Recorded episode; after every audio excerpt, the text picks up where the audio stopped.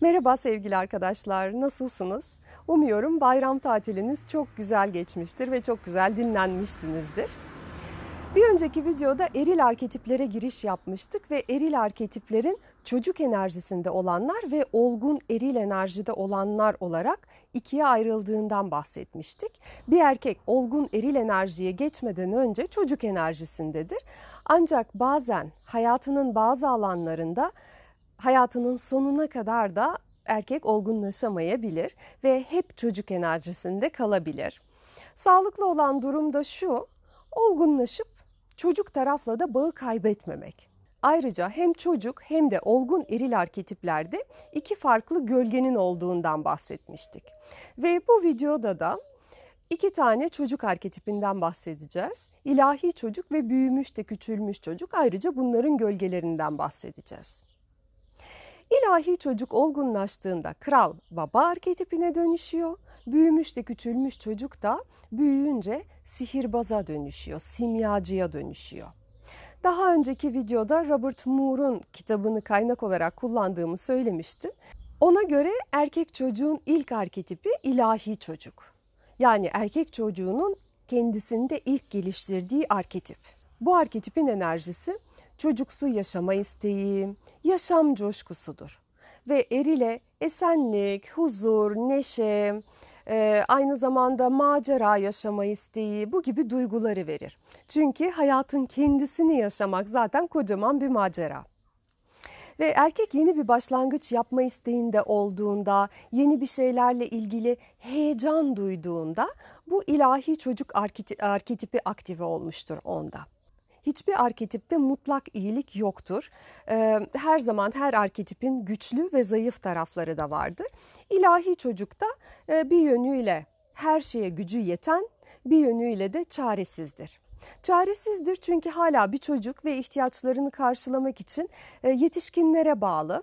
Fakat aynı zamanda da güçlüdür çünkü etrafındaki insanların dikkatini kendisine çekebiliyor ve bu ilgi karşılıklı olarak yarar sağlıyor. İlgi gösteren büyükler çocuktan ilham alıyorlar. Çocuk da kendi ilgi ihtiyacını bu şekilde karşılıyor. Ee, ilahi çocuk gereken ilgi alakayı görürse, ihtiyaçları sağlıklı bir şekilde giderilirse o kral yani baba arketipine dönüşüyor. Ee, ve ilahi çocuğun iki tane gölgesi vardır. iki uçta bu gölgeler. Eğer çocuğa sağlıklı şekilde ilgi verilmediyse bu gölge arketipler gelişiyor. Bunlar da bir tanesi el üstünde tutulan prens, diğeri de güçsüz prens. El üstünde tutulan prens e, çevresindeki kişilerin ilgisini, dikkatini istiyor. Ancak ilahi çocuktan farklı olarak o bunun karşılığında herhangi bir şey vermek istemiyor.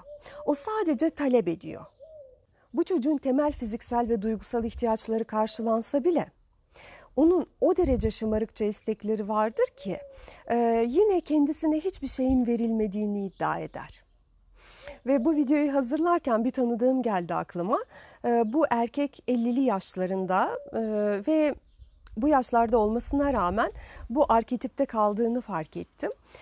Bütün dünya sanki ona borçluymuş gibi davranıyor hala babasının maddi durumunun iyi olduğundan ancak ona onun istediği kadar mal varlığı vermediğinden bahsediyor. Artık sanırım babası yaşamıyor ama eski zamanlardan bahsediyor. Ee, oysa ki babasının el becerileri çok güçlüymüş ve bu adamın da öyle. Yani babasından ona aktarılan bu el becerilerine aslında şükretse babasının ona ne kadar çok şey verdiğinin e, farkında olacak. Fakat geçmişte bir yerde bir zamanlar istediği kadar verilmeyen işte o parada, o mal varlığında akıllı, aklı takılı kaldığı için e, ne yazık ki ona aktarılan şeylerin de kıymetini bilemiyor. El üstünde tutulan prensin istekleri yerine getiriliyordur. E, ancak o bir şekilde memnuniyetsiz olduğu bir taraf bulup yine ağlıyor, zırlıyor, inadından etrafındaki eşyalara veya oyuncaklarına e, zarar veriyor olabilir. Burada m, hak iddia eden, kibirli, narsistik çocukları görürüz. Veya yaşça büyümüş olsa da olgunlaşamamış olan erkekler bu grupta. E, bu erkekler dikkat isterler Fakat dikkat onlara öylesine sadece onlar var oldukları için gelsin isterler. Geçmişte kurumsal hayatta çalışırken 5 sene kadar Bulgaristan'da çalışmıştım ve oradaki bazı çalışanların tavrı beni gerçekten şoka sokmuştu. Ee, ve bu kişilere göre onların işi işi gel işe geldikleri anda bitiyor. Yani o iş yerine gelmeye teşrif etmiş ya daha ne yapsın? Tabii ki işveren çalışmasını bekliyor. Ee, ama bunu dile getirdiğinde çalışanlar hemen işverenin arkasından konuşmaya başlıyorlar. İşte bu adam şöyle kötü, şöyle e, sinirli, altındaki arabaya bak, bir iş yaptığı yok. E, o o arabaya biniyor, oysa ki benim çalışmamı bekliyor. Karşılığında verdiği maaşa bak. E, ama açıkçası şunu hiç düşünmüyor. Ben bu şirkete acaba ne kadar para kazandırabiliyorum? E, hani İşveren aklını kullanmış, o işi kuracak stratejiyi geliştirmiş, sonra kurmuş, fiili olarak bu işi var etmiş, müşteriler bulmuş, e, bir işleyen bir sistem kurmayı başarmış. Bunlar hiç önemli değil bu kişilerin gözünde. Hatta bu kişiye e, tamam sen söyleneceğine sen kur aynı işi ve sen işveren ol dendiğinde yine bin tane mazeret bulacaktır. Onun şikayet etmemesinin tek yolu var. E, işe gelecek, iş yerinin kapısının önünde kahve ve sigara içecek, işverenin e, kazandığı kadar ona maaş verilecek. O zaman tamam ki belki o zaman bile şikayet edecek şeyler bulacaktır. Başka sorunlar çıkarabilir büyük ihtimalle. Yani e, bu grupta hep bana hep bana diyen erkekler. Dediğim gibi e, illa çocuk olmak zorunda değiller. 50 yaşında olabilir az önceki örnekte bahsettiğim gibi ancak olgunlaşamamıştır. Ve bir bebek doğduğunda tabii ki e, bir süre anne ve babanın ilgisi yoğun olarak onun üzerindedir. E, onun ihtiyaçlarının karşılanması gerekir ki bu çok doğal bir durum. Ancak erkek olgunlaştıkça evrenin merkezi olmadığını fark eder. Eğer fark edemezse işte bu çocukça narsisizmden kurtulamayacaktır. El üstünde tutulan prens arketipinden çıkamamış erkekleri biz şöyle tanırız. 18 yaşını geçmişlerdir. Ee, istediklerini alamayınca somurturlar. Yaptıkları eylemlerin sorumluluğunu almazlar. Eleştiriye asla tahammülleri yoktur. Yani o bir iş yaptı ancak bu iş onun umduğu gibi bir sonuçla sonuçlanmadı. Ben şurada hata yaptım diyemez. Başkaları suçludur o işin olmaması başkalarının sorumluluğundadır. Yani başkaları nedeniyle olmuştur. Bu tür insanların kibri onları gerçekten kör edebilir. Ki bu bilinçli yaptıkları bir şey de değil ne yazık ki. Bu nedenle hayatta sürekli tökezlerler. Ee, bu durumu günümüzde pek çok politikacıda da görürüz. Politikacının görevi nedir mesela? Halka hizmet etmektir. O halktan üstün birisi değildir. Ancak günümüzde kendini çok özel zanneden pek çok politikacıya rastlıyoruz. Halka hizmet etmelerinin altında e, sadece halkı aldatma, sahtekarlık görüyoruz. Ve küstahça buna haklarının olduğuna da inanıyorlar. Aynı zamanda kendinden son derece mükemmel sonuçlar bekleyen kişiler de bu grupta. Mükemmel sonuç bekleyip ulaşamayınca kendisini hırpalayan kişiler de bu gölgedeler. İlahi çocuğun diğer uçtaki gölgesi güçsüz prens. Güçsüz prens yine talepkar.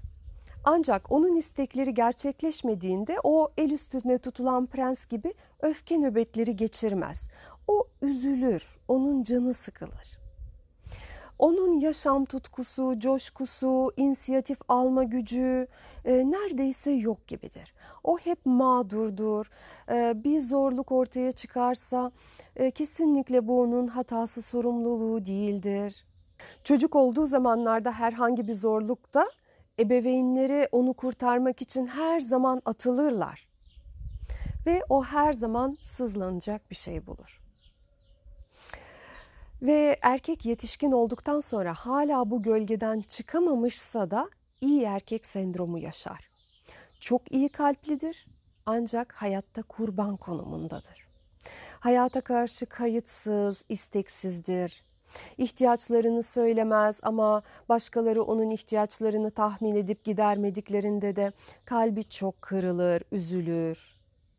Kız arkadaşıyla, eşiyle açık iletişimi yoktur. Bunun yerine küsmeyi seçer. Pasif agresif erkekler buraya girerler yine bu e, bu gölgedeler. E, çok eski bir anı geliyor aklıma. E, Düzce depremi olmuştu zamanında hatırlarsınız. O zamanlarda daha eskiden deprem atlatmış yörelere gidip röportaj yapıyorlardı. Ve Van'da yapılan bir röportaj izlemiştim. Van Çaldıran depremi yanılmıyorsam bu deprem 1976 yılında olmuş. Röportaj 1999 yılında yapılıyor. Yani aradan 23 yıl geçmiş. Ve bir beyefendi diyor ki e, işte depremde bizim evimiz yıkıldı. O zaman e, devlet bizim için böyle çadırlar yaptı. Arkasında da görünüyor yaşadığı yer derme çatma bir yerde yaşıyor. Ve diyor ki devlet bize ev vermedi ve biz hala o günden bugüne 23 senedir burada yaşıyoruz. Evet devlet vermemiş olabilir. Ancak bu kişi eğer gölgede olmasaydı ben daha düzgün bir yerde yaşamak istiyorum ve bunu başarabilirim deseydi her gün ufacık bir şey yapar. 23 senede kesinlikle kendisine daha düzgün bir ev yapmayı başarırdı. Fakat bu bu röportaj yapılan beyefendi gölgede olduğu için, çabalamadığı için, potansiyelini gerçekleştirmediği için o çadırda 23 yıldır yaşamaya kendisini mahkum etmiş. Bir diğer erkek çocuğu arketipi de büyümüş de küçülmüş çocuk. Bu çocuğa sağlıklı şekilde ilgi verilir ve ihtiyaçları karşılanırsa olgunlaşınca sihirbaz yani simyacı arketipine dönüşür. Erkek çocuğunun dünyaya olan ilgisini, merakını ifade eden arketiptir. Çocuğun neden sorusunu sorduğu dönemde gelişir. Neden gökyüzü mavi, neden yapraklar yeşil, neden güneş parlak, ve burada saatlerce okuyan, bir sanat projesini heyecanla hazırlayan, e, merakla bilim deneyleri yapan, atletik becerilerini geliştirmek için yoğun bir şekilde çalışan erkekler bu büyümüş de küçülmüş çocuk arketipinin enerjisindeler. E, bu arketipin enerjisi sayesinde bunları yaparlar. Ve bu arketip yetenek gelişimiyle ilgili. Erkek çocuğunun içindeki keşfetme, araştırma, geliştirme isteğidir. Hani oyuncak alınınca hemen içini merak eden çocuklar vardır ya. Kırıp oyuncağın içine bakar. Bunu nasıl yapmışlar? Ne var bunun içinde diye.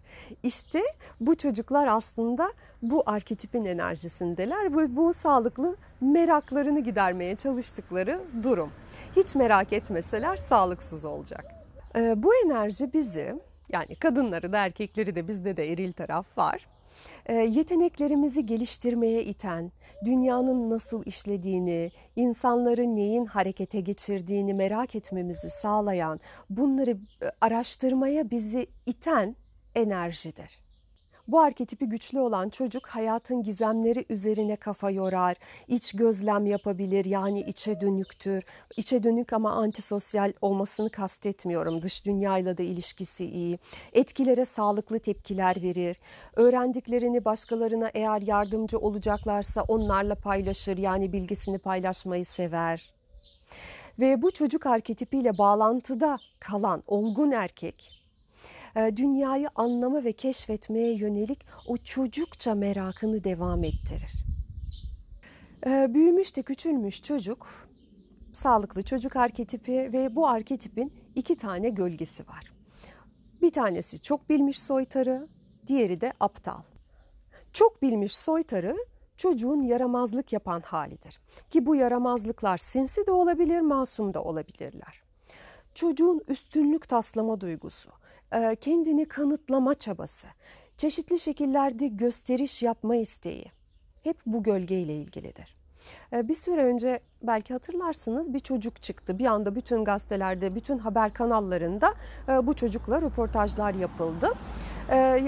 11 yaşındaydı yanlış hatırlamıyorsam ve pek çok felsefe kitabı okumuştu. Ne kadar bilgili olduğunu böyle çok bilmiş bilmiş bir tavırla gösteriyordu. Fakat aynı zamanda e, annesine çok kaba ve itici bir tavrı vardı. Ee, sen anlamazsın, sen geri çekil, sen sus e, diyen bir tavırla yani annesini küçümsediği anlaşılıyordu. Yani en azından ben öyle bir hisse kapılmıştım. Ee, diğer insanlardan da daha fazla biliyorum edasındaydı. Yani diğer insanları küçümsüyordu. Evet belki zekiydi, belki meraklı bir çocuktu fakat gölgedeydi. Ve kısa sürede insanların tepkilerini üzerine çekti. Antipatik geldi insanlara. İşte gölgedeydi çünkü. Çok bilmiş soytarının enerjisinde olduğu için bu böyleydi. Bu gölgenin diğer özellikleri de e, çocuk bir yaramazlık yaptığında oradan sıyrılmayı bilir. Yalan söyler, manipülasyonda ustadır, çevresindekilerin güvenini kazanır ancak en beklenmedik anda ihanet edebilir. Bazen de bu gölgede olan kişiler düşünmeden çok konuşabilirler. Yani e, başka insanların karşısındakini kırabilecekleri düşüncesiyle söylemedikleri şeyleri bu kişiler açıkça söyleyebilirler. Karşısındakinin duygularını önemsemeden yaparlar bunu. Kendini beğenmişlerdir. Bir üstünlük duygusu hakimdir. Fakat bu üstünlük duygusu hiçbir somut veriye dayanmıyordur. Kıskanç, güvensiz oldukları için kendilerini överler sürekli. Var olan bir şeyi yıkmayı severler ama yeni bir şey ortaya koymazlar. Eminim hayatınızda denk gelmişsinizdir böyle insanlara. Eleştirir, eleştirir, eleştirir. Ama enerjisi sırf eleştiriye gider. Eleştirmeyi bir kenara bırakıp ya bir dakika ben bunun madem daha iyisini biliyorum, daha iyisini yapayım. Çıkıp daha iyisini göstereyim demez. Onun işi sadece eleştirmektir. Bu gölgede olan ama artık yetişkin olmuş olan erkekler e, mesela çok para kazanmadığı halde kazanıyormuş gibi davranırlar. E, mesela o arkadaşının güzel arabasını alacak ve etkilemek istediği kızla öyle görüşmeye gidecek. Yani o olduğu haliyle barışık değil kendini olduğundan daha farklı, daha fazla göstermeye çalışıyor. Büyümüş de küçülmüş çocuğun diğer uçtaki gölgesi de aptaldır. Ee, bu gölgede olanlar koordine olma sorunları yaşarlar. Aşırı derecede saftırlar. O çocuksu canlılıktan yoksundurlar. Algılamakla ilgili sorunlar yaşarlar. Aslında hatta belki anlıyordur. Ancak yanlış yapma ihtimaline karşı yani kendini yanlış yaptı e, denmesinden korumak için anlamıyormuş gibi davranabilir.